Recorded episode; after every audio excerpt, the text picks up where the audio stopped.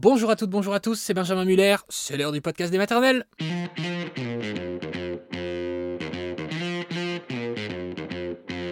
Le podcast des maternelles qui joue à domicile aujourd'hui, ou plutôt accouchement à domicile.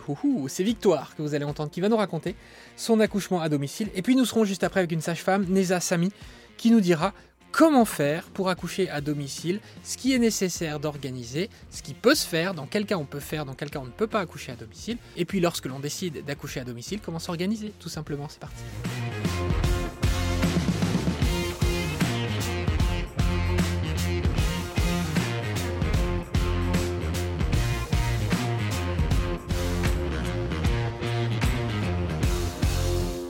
La décision d'accoucher chez soi, euh, juste accompagné de son conjoint et de sa sage-femme, c'est le choix qu'a fait notre invité ce matin pour accueillir son troisième bébé. Bonjour Victoire.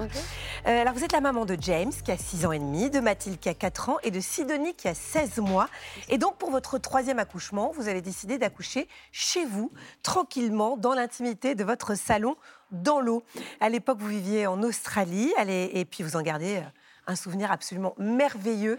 Donc je pense que ça va donner envie, à mon avis, à des futures mamans ce matin de faire comme vous. Alors vous avez vécu votre euh, premier accouchement en France. Pour le mhm. coup, c'était dans un hôpital public. Naissance plutôt classique, on peut dire ça, Victoire? Oui, ouais, tout à fait classique. Euh, accouchement euh, à Paris qui a été, cela dit, très rapide, à tel point que mon conjoint a presque loupé l'accouchement. Il est arrivé à peu près dix minutes avant, avant la naissance de notre fils, parce qu'il était coincé à Londres. Euh, mais sans ça, il y a l'accouchement de rêve avec péridurale euh, qui s'est très très bien passé. Un quart d'heure avant. Il est arrivé un quart d'heure avant. Et je ne pensais pas qu'il allait arriver, mais il est arrivé. Il, a sorti, il, est arrivé, il est sorti du train à Gare du Nord. J'ai accouché à, l'hôpital Larry Boisière qui est juste derrière. Euh, et, il a déboulé dans la chambre comme ça, alors que mon sage-femme était en mode bon là, on peut plus attendre. je pense que voilà, il faut y aller. Moi j'étais là non, s'il vous plaît, faites, attendez, attendez un petit peu parce que là il va arriver, il va arriver. Mais bon, tout s'est bien fini. Donc il est arrivé. mon fils aîné a à midi 14 exactement, 14 euh, minutes après que son papa soit arrivé. voilà. C'était un peu l'histoire euh, qui a doublé euh, l'histoire de, notre, de mon accouchement, mais non, ça s'est super bien passé. Alors quand James a eu 9 mois, vous avez déménagé en Australie. C'est là que vous avez donné naissance à Mathilde. Vous n'aviez pas de projet particulier, à part que vous disiez, bon, je mettrais une péridurale. Oui, voilà, j'étais un peu dans le même, même mood que pour James, pas trop de préparation, en espérant avoir voilà, le temps d'avoir une péridurale et puis un, un accouchement classique. Et en fait, euh, en fait, je suis arrivée euh, à l'hôpital après avoir perdu les os à la maison et ils ont mis énormément de temps à me prendre en charge. Euh, à tel point qu'au moment où le travail avait vraiment commencé à, bien, bien, bien démarrer vers 19h30, ils étaient encore en mode bon, ben, on va vous renvoyer chez vous. Et j'étais là, non, non, mon bébé arrive, s'il vous plaît, déjà auscultez-moi, parce que c'est une chose qui se fait peu, peu en Australie. Ah, c'est vrai? Ouais, ouais. Et, euh, C'est-à-dire que les sages-femmes ne regardent pas comment votre col est ouvert? Non, à ah part vraiment s'il y a un, enfin, un, symptôme ou s'il y a une, spécificité euh, durant la, grossesse, peut-être. Euh, non, non, il n'y a pas de. On ne vous check pas du tout. Et, et résultat, finalement, au bout d'une demi-heure, ils ont commencé à, ils m'ont ausculté, après vraiment avoir demandé, supplié. Et j'étais déjà à 4h30, donc ils m'ont passé en salle d'accouchement vers 9h, euh, 9h du soir. Euh, et en fait, ma fille est arrivée 38 minutes après, sauf qu'entre-temps, j'étais, euh, il m'avait mis en position gynécologique sur le, sur le lit, donc je ne gérais plus du tout mes contractions, alors que dans la salle de monitoring, je gérais tout à fait bien parce que je pouvais me positionner comme je voulais.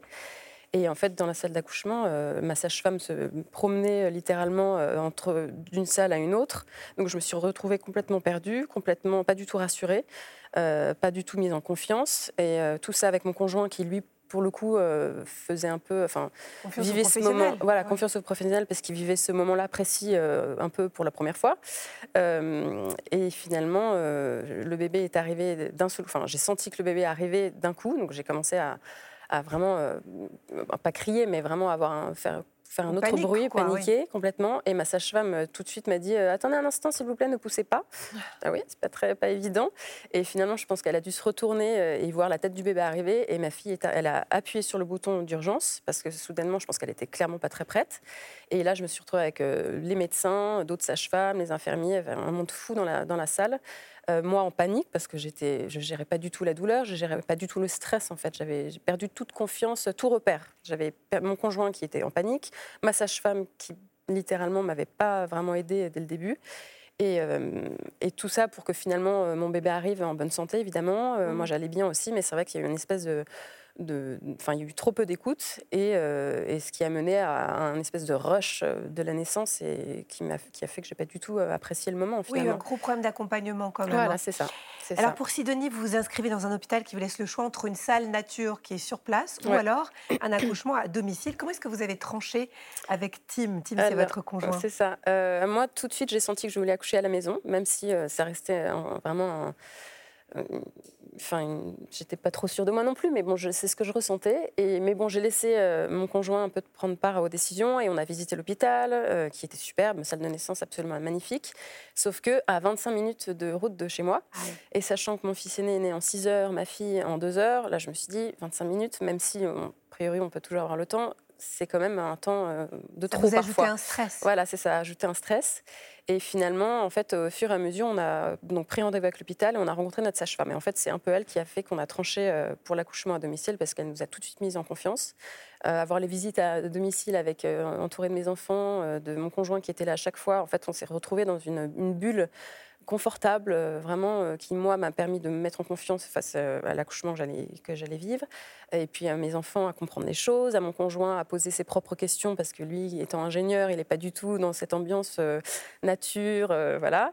Mais bon, il m'a fait confiance aussi. Donc c'est ça aussi qui nous a, qui nous a tous réunis autour de, de, de, ce moment, finalement. Mhm. Donc c'est ça qui était superbe. Ah, il faut aussi préciser que vous n'aviez aucune contre-indication, vous n'aviez aucune pathologie de grossesse, et que ça, c'est évidemment la condition sine qua non pour pouvoir accoucher chez soi. Alors, à quelques jours du terme, vous avez des contractions, puis après, ça disparaît. Et puis, ça revient. Et ça revient. Euh, en fait, donc, ouais, j'étais à terme. Et le matin même, euh, j'ai décidé de faire quand même une petite séance d'acupuncture, histoire de peut-être aider à la nature. Et, euh, et, le soir même, en fait, j'amène, je vais chercher mon fils à l'école avec ma fille aînée. Et c'est sur le chemin que je me rends compte que j'ai peut-être quelques petites contractions. Ça dure une heure et puis en fait, ça, part, ça part très vite. Donc bon, la vie, la vie continue. On se retrouve vers les coups de 17h, 18h, à le dîner, le bain, enfin bon, l'espèce de tunnel du soir avec les deux grands. Et à 18h35, j'étais sur le canapé en train de lire une histoire à ma fille. Et là, une contraction assez brutale et assez, qui me fait vraiment grincer des dents, je dirais, me prend.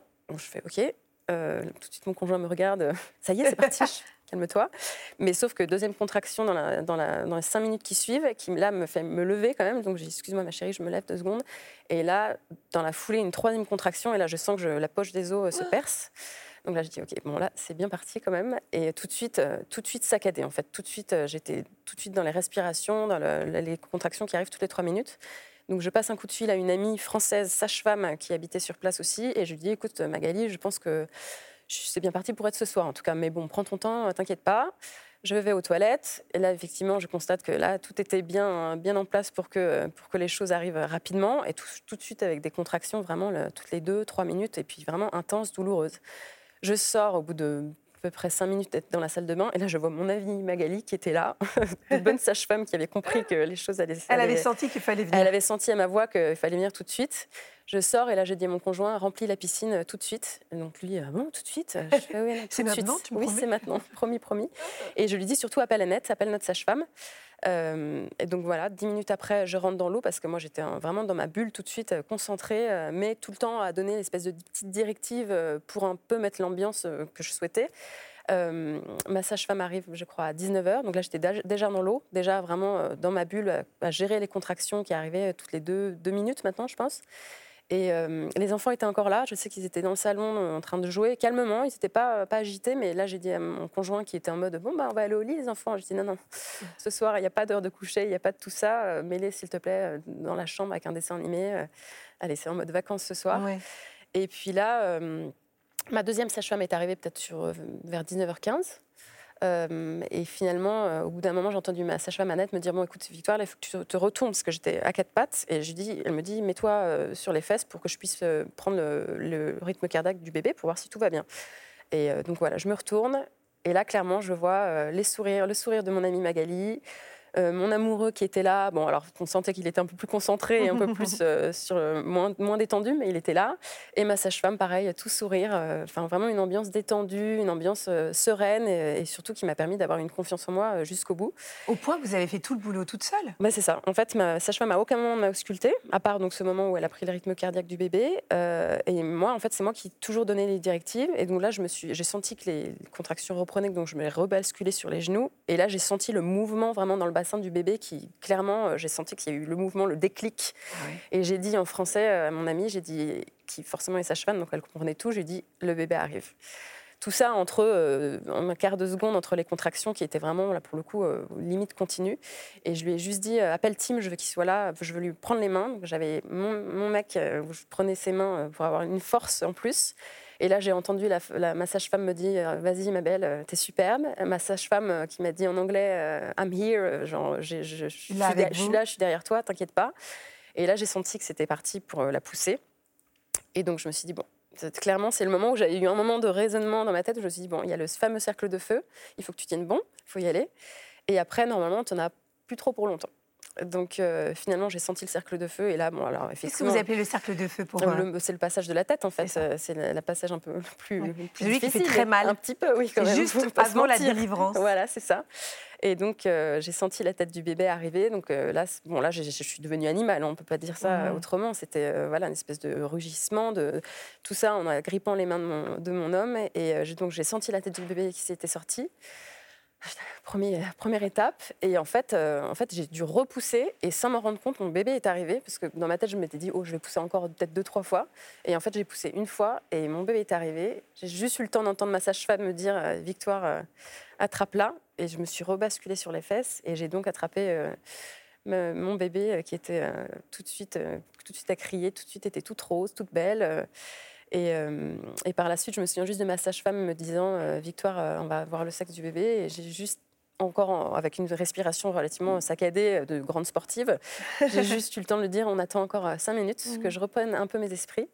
Et le, mes enfants étaient arrivés tout de suite. Bon, je ne peux pas trop décrire euh, quand, mais enfin, tout de suite, ils sont arrivés, parce que je pense que leur père ou mon ami a dû aller les chercher. Quelle émotion C'était génial, c'était génial. J'ai des souvenirs. Euh, ouais. Les photos parlent beaucoup, mais, euh, mais c'était ça, en fait. C'était un moment de rencontre, un moment de surprise pour les enfants, peut-être un moment d'incompréhension pour eux, mais on les avait un peu préparés. Mmh. Donc, et puis surtout un moment de fierté et d'amour.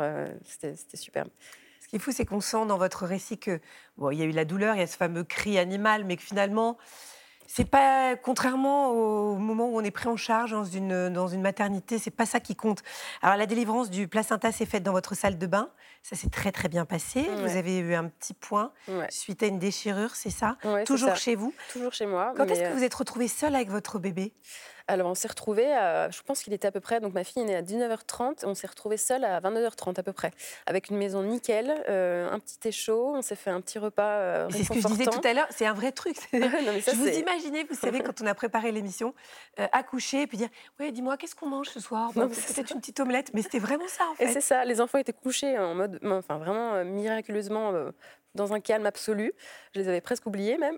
Et puis en fait, on s'est retrouvés tous les deux à se dire bon, bah, on va manger un petit bout réconfortant, un petit truc chaud, et puis on va se coucher dans notre lit, dans nos draps propres, avec, notre, bébé, notre, tout nouveau bébé, notre petite fille qui venait d'arriver en bonne ah, santé, euh, et, c'était super. Et le lendemain, ouais, voilà, au réveil, une famille de cinq. Euh, dans son élément, avec notre euh, sage-femme qui est venue nous voir tous les jours pendant dix jours à peu près pour, pour vérifier que tout allait, tout allait bien, comme, enfin, comme un suivi normal, mais un suivi au top. Quoi.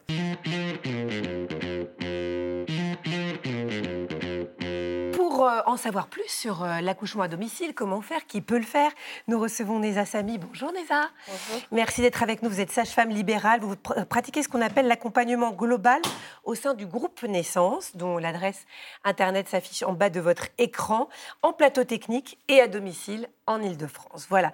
Euh, donc là, on l'a bien vu avec Victor, Victoire, ce sont des accouchements à chaque fois sans complications, sans pathologie, qui se passent très très vite. Est-ce que c'est un critère indispensable si on souhaite accoucher à domicile? Euh, le critère indispensable, c'est qu'effectivement, il n'y ait pas de pathologie médicale. Donc, en général, il y a toujours un premier entretien où on va faire, euh, on va discuter avec euh, les patients et les conjoints pour vérifier qu'il n'y a pas d'antécédents pathologiques particuliers médical, mais aussi au niveau psychologique, tout ce qu'on peut apporter comme aide pour savoir que l'accouchement va effectivement bien se passer. Oui. a reçu plein de questions. La première, elle est pratico-pratique, mais elle est quand même euh, importante. Vous allez pouvoir la découvrir en vidéo. C'est celle de Laure. Bonjour la maison des maternelles, je m'appelle Laure et j'ai accouché à domicile pour ma deuxième fille euh, à la maison euh, en toute intimité puisque la sage-femme était en retard puisqu'elle était sur un autre accouchement en même temps. voilà, ma remarque concerne plutôt l'organisation de la sage-femme quand elle a plusieurs accouchements, plusieurs euh, patientes en même temps euh, qui sont censées accoucher à domicile. Bonne journée à tous oui, ça peut arriver. C'est très rare quand même. C'est pas de bol, ouais. Ouais, c'est vraiment pas de bol. Parce que d'abord, on se surcharge pas, on n'essaie pas de prendre 20 patientes par mois, absolument pas. Euh, mais il peut y avoir des mois où effectivement on est un peu plus surchargé que d'autres. Euh, souvent, les patientes peuvent se mettre en, route en même temps, mais elles n'accouchent pas en même temps. Donc on a le temps d'accompagner l'une et puis de partir avec l'autre. Et puis surtout, en Ile-de-France, on a cette chance euh, d'être quand même pas complètement seul. Il y a quelques autres collègues et donc on se connaît presque toutes. Et on peut s'appeler les unes les autres et dire là, je suis coincée sur, avec une dame, est-ce que tu peux aller voir euh, telle patiente à telle adresse? Et souvent, au pied levé, elles y vont parce que comme on se connaît, on a confiance en mm. nous, notre façon de travailler, on sait que les patientes qu'on accompagne, il n'y a pas de souci. Euh, et on se remplace comme ça à la dernière minute. Mm. Euh, Aurélie vous dit en cas de complication, s'il y a une hémorragie ou besoin d'une césarienne en urgence, par exemple, comment ça se passe? Oui, alors ça, c'est effectivement un peu l'épée de Damoclès. C'est ce que les hôpitaux aussi ressortent comme crainte en disant attention, les accouchements à domicile, on perd du temps. en fait, il faut repartir un petit peu en, amont, c'est-à-dire qu'il y a tout le suivi qui nous permet de vérifier que ça va bien se passer. Et puis, pendant l'accouchement lui-même, il y a des signes auxquels on va être vigilante et qui vont nous permettre de savoir qu'il faut partir de la maison avant que les urgences n'arrivent, pour la grande majorité. Euh, et donc, il n'y a pas de césarienne en urgence qu'on doit faire à la maison, on sera déjà parti. Mmh. Euh, Au moindre début de symptômes, de besoin de peut-être envisager une césarienne, vous partez Ou même peut-être envisager juste la péri, en fait. Ah oui. Ah oui, parce que la césarienne, elle vient pas comme ça. En souvent, euh, c'est très long, c'est très douloureux. Donc dès qu'on voit que on lutte, euh, à la maison, on va partir sur la maternité. Et souvent, la première arrivée à la maternité, euh, j'ai beaucoup de patients qui arrivent quand même à accoucher sans péridurale à la maternité ou c'est une péridurale. Mais on passe pas à la césarienne comme dans les films où en 10 secondes, on passe en césarienne. Il y a des cas rarissimes, mais voilà. Euh, et puis pour l'hémorragie dont la patiente, de, la, dame parle, on a tout le matériel effectivement et on peut intervenir à la maison. et en Ile-de-France, on a la chance d'avoir le pompier et le SAMU qui arrivent très rapidement. Euh, et qui va pouvoir venir prendre le relais et transférer après. Donc ça, ça peut arriver. Parler de l'île de France, euh, Edwige, je vous dis, je cherche une sage-femme pour un accouchement à domicile et je galère pour la trouver. Comment expliquer qu'elle soit si peu nombreuse? C'est vrai qu'il y a une certaine disparité euh, dans nos régions Oui, il y a une grosse disparité dans nos régions. Pour trouver une sage-femme, il y a un site internet, des collègues sages-femmes qui ont créé une association euh, qui s'appelle l'APAD, A-P-A-A-D, où effectivement la majorité des sages-femmes d'accouchement à domicile, l'accompagnement sur l'accouchement à domicile, euh, sont recensées. Donc les patientes, en allant sur euh, leur site, peuvent trouver dans la région où elles sont des sages-femmes. Mais il y a des régions où il n'y en a pas du tout.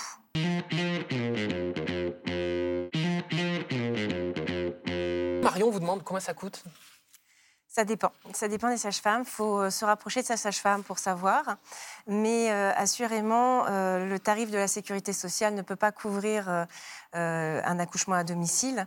Ce n'est pas une question de, temps passé sur place, mais aussi beaucoup de responsabilités. et sur ce point-là, en plus, on a des problèmes d'assurance et on se bat pour avoir des assurances. Notamment avec l'association LAPAD. Donc ça peut varier euh, j'ai pas de minimum, mais ça peut aller jusqu'à 1500 euros euh, mhm. de dépassement d'honoraires. D'accord. Quand vous dites que vous avez des problèmes d'assurance, c'est que c'est très cher pour vous de vous assurer ou que les assurances refusent de vous assurer? Les deux. Ah, les deux. Ils refusent de nous assurer et quand enfin on trouve une assurance, elle est hors de prix. Elle est quasiment au, euh, au BNC, au prix, qu'on gagne sur une année entière, en mhm. fait, pour la moyenne des sages-femmes. Donc c'est juste impossible pour nous de s'assurer. Euh, Louane vous dit si ma future grossesse me permet d'envisager un AAD, mais que je suis transférée à la maternité en cours de travail, est-ce que ma sage-femme va pouvoir rester avec moi jusqu'au bout? Alors ça dépend. Euh, par exemple, avec le groupe naissance, on a cette chance de pouvoir euh, faire le lien, puisque c'est encore nous qui restons la sage-femme responsable en salle de naissance avec le couple.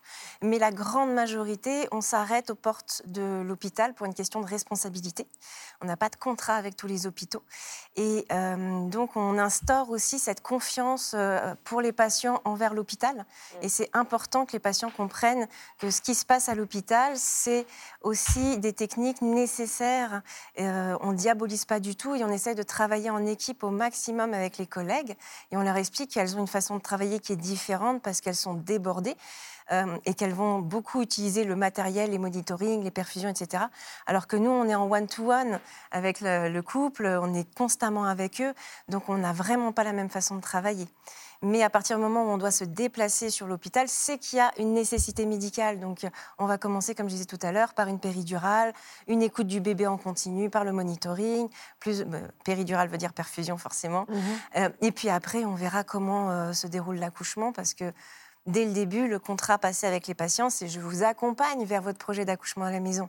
Mais je ne peux pas vous le promettre. bien sûr. On ne peut pas savoir à l'avance. Mais ça doit être frustrant pour vous d'être à la porte de l'hôpital? Un peu frustrant, mais d'un autre côté, je fais confiance aux collègues, vraiment. Euh, et euh, du coup, euh, j'attends les textos des patients. Ah Alors, comment ça s'est passé Voilà. comment aménager l'espace où je vais accoucher vous demande Bianca. Alors, il n'y a pas grand-chose à faire parce qu'il faut un mètre carré hein, pour accoucher. En général, on n'en met pas partout comme on peut voir dans les films. une bâche, un vieux drap pour pouvoir protéger un matelas ou un canapé. Et encore, on les met à la dernière minute si besoin il n'y a pas grand-chose. Nous, on amène le matériel nécessaire. Euh, on a aussi euh, des, euh, des, partenariats avec certains laboratoires qui peuvent amener de l'oxygène et du matériel plus médical chez les patients, comme ça ils peuvent l'avoir chez eux. Ils peuvent s'organiser s'ils veulent une piscine, louer une piscine d'accouchement pour un accouchement dans l'eau. il y avait une question tout à l'heure qui est passée que je trouve, j'adore. Qu'est-ce qu'on fait de l'eau après? ce qu'on veut. Alors la majorité sur Paris, Île-de-France, c'est plutôt jeté euh, dans, la, baignoire. Je conseille un peu de desktop tout de même. Euh, c'est pas très écolo, désolé, mais euh, c'est mieux. Mais... on a des petites passoires pour nettoyer. Et sinon, pourquoi pas dans l'eau des plantes. Dès qu'il y a un jardin, c'est jeté dans, le, dans la nature. C'est génial de dire, bah, voilà, l'eau de mon accouchement nourrit mon jardin. Là, si on est plus écolo, vous m'appelez. Hein. Si vous trouvez plus écolo, appelez-moi. On vous demande comment ça se passe juste après l'accouchement pour les soins quand on est à la maison. Alors juste après, nous, on va rester euh, pendant deux heures à peu près euh, avec le couple. On va laisser le bébé euh, atterrir, les parents se rencontrer, l'allaitement se mettre en place si c'est un choix d'allaitement. Et puis, on va faire l'examen du bébé. et on va revenir les jours suivants. et là, ça dépend. Si c'est un premier bébé, c'est vrai qu'on a besoin d'un peu plus d'accompagnement, donc on va revenir plus souvent. Euh, mais la sécurité sociale met en place un suivi sur 10 jours, mais concrètement, en fait, on suit les patients pendant quelques mois. Hein. Euh, un peu moins, un peu par pointillé au fur et à mesure, mais euh, on se revoit très souvent.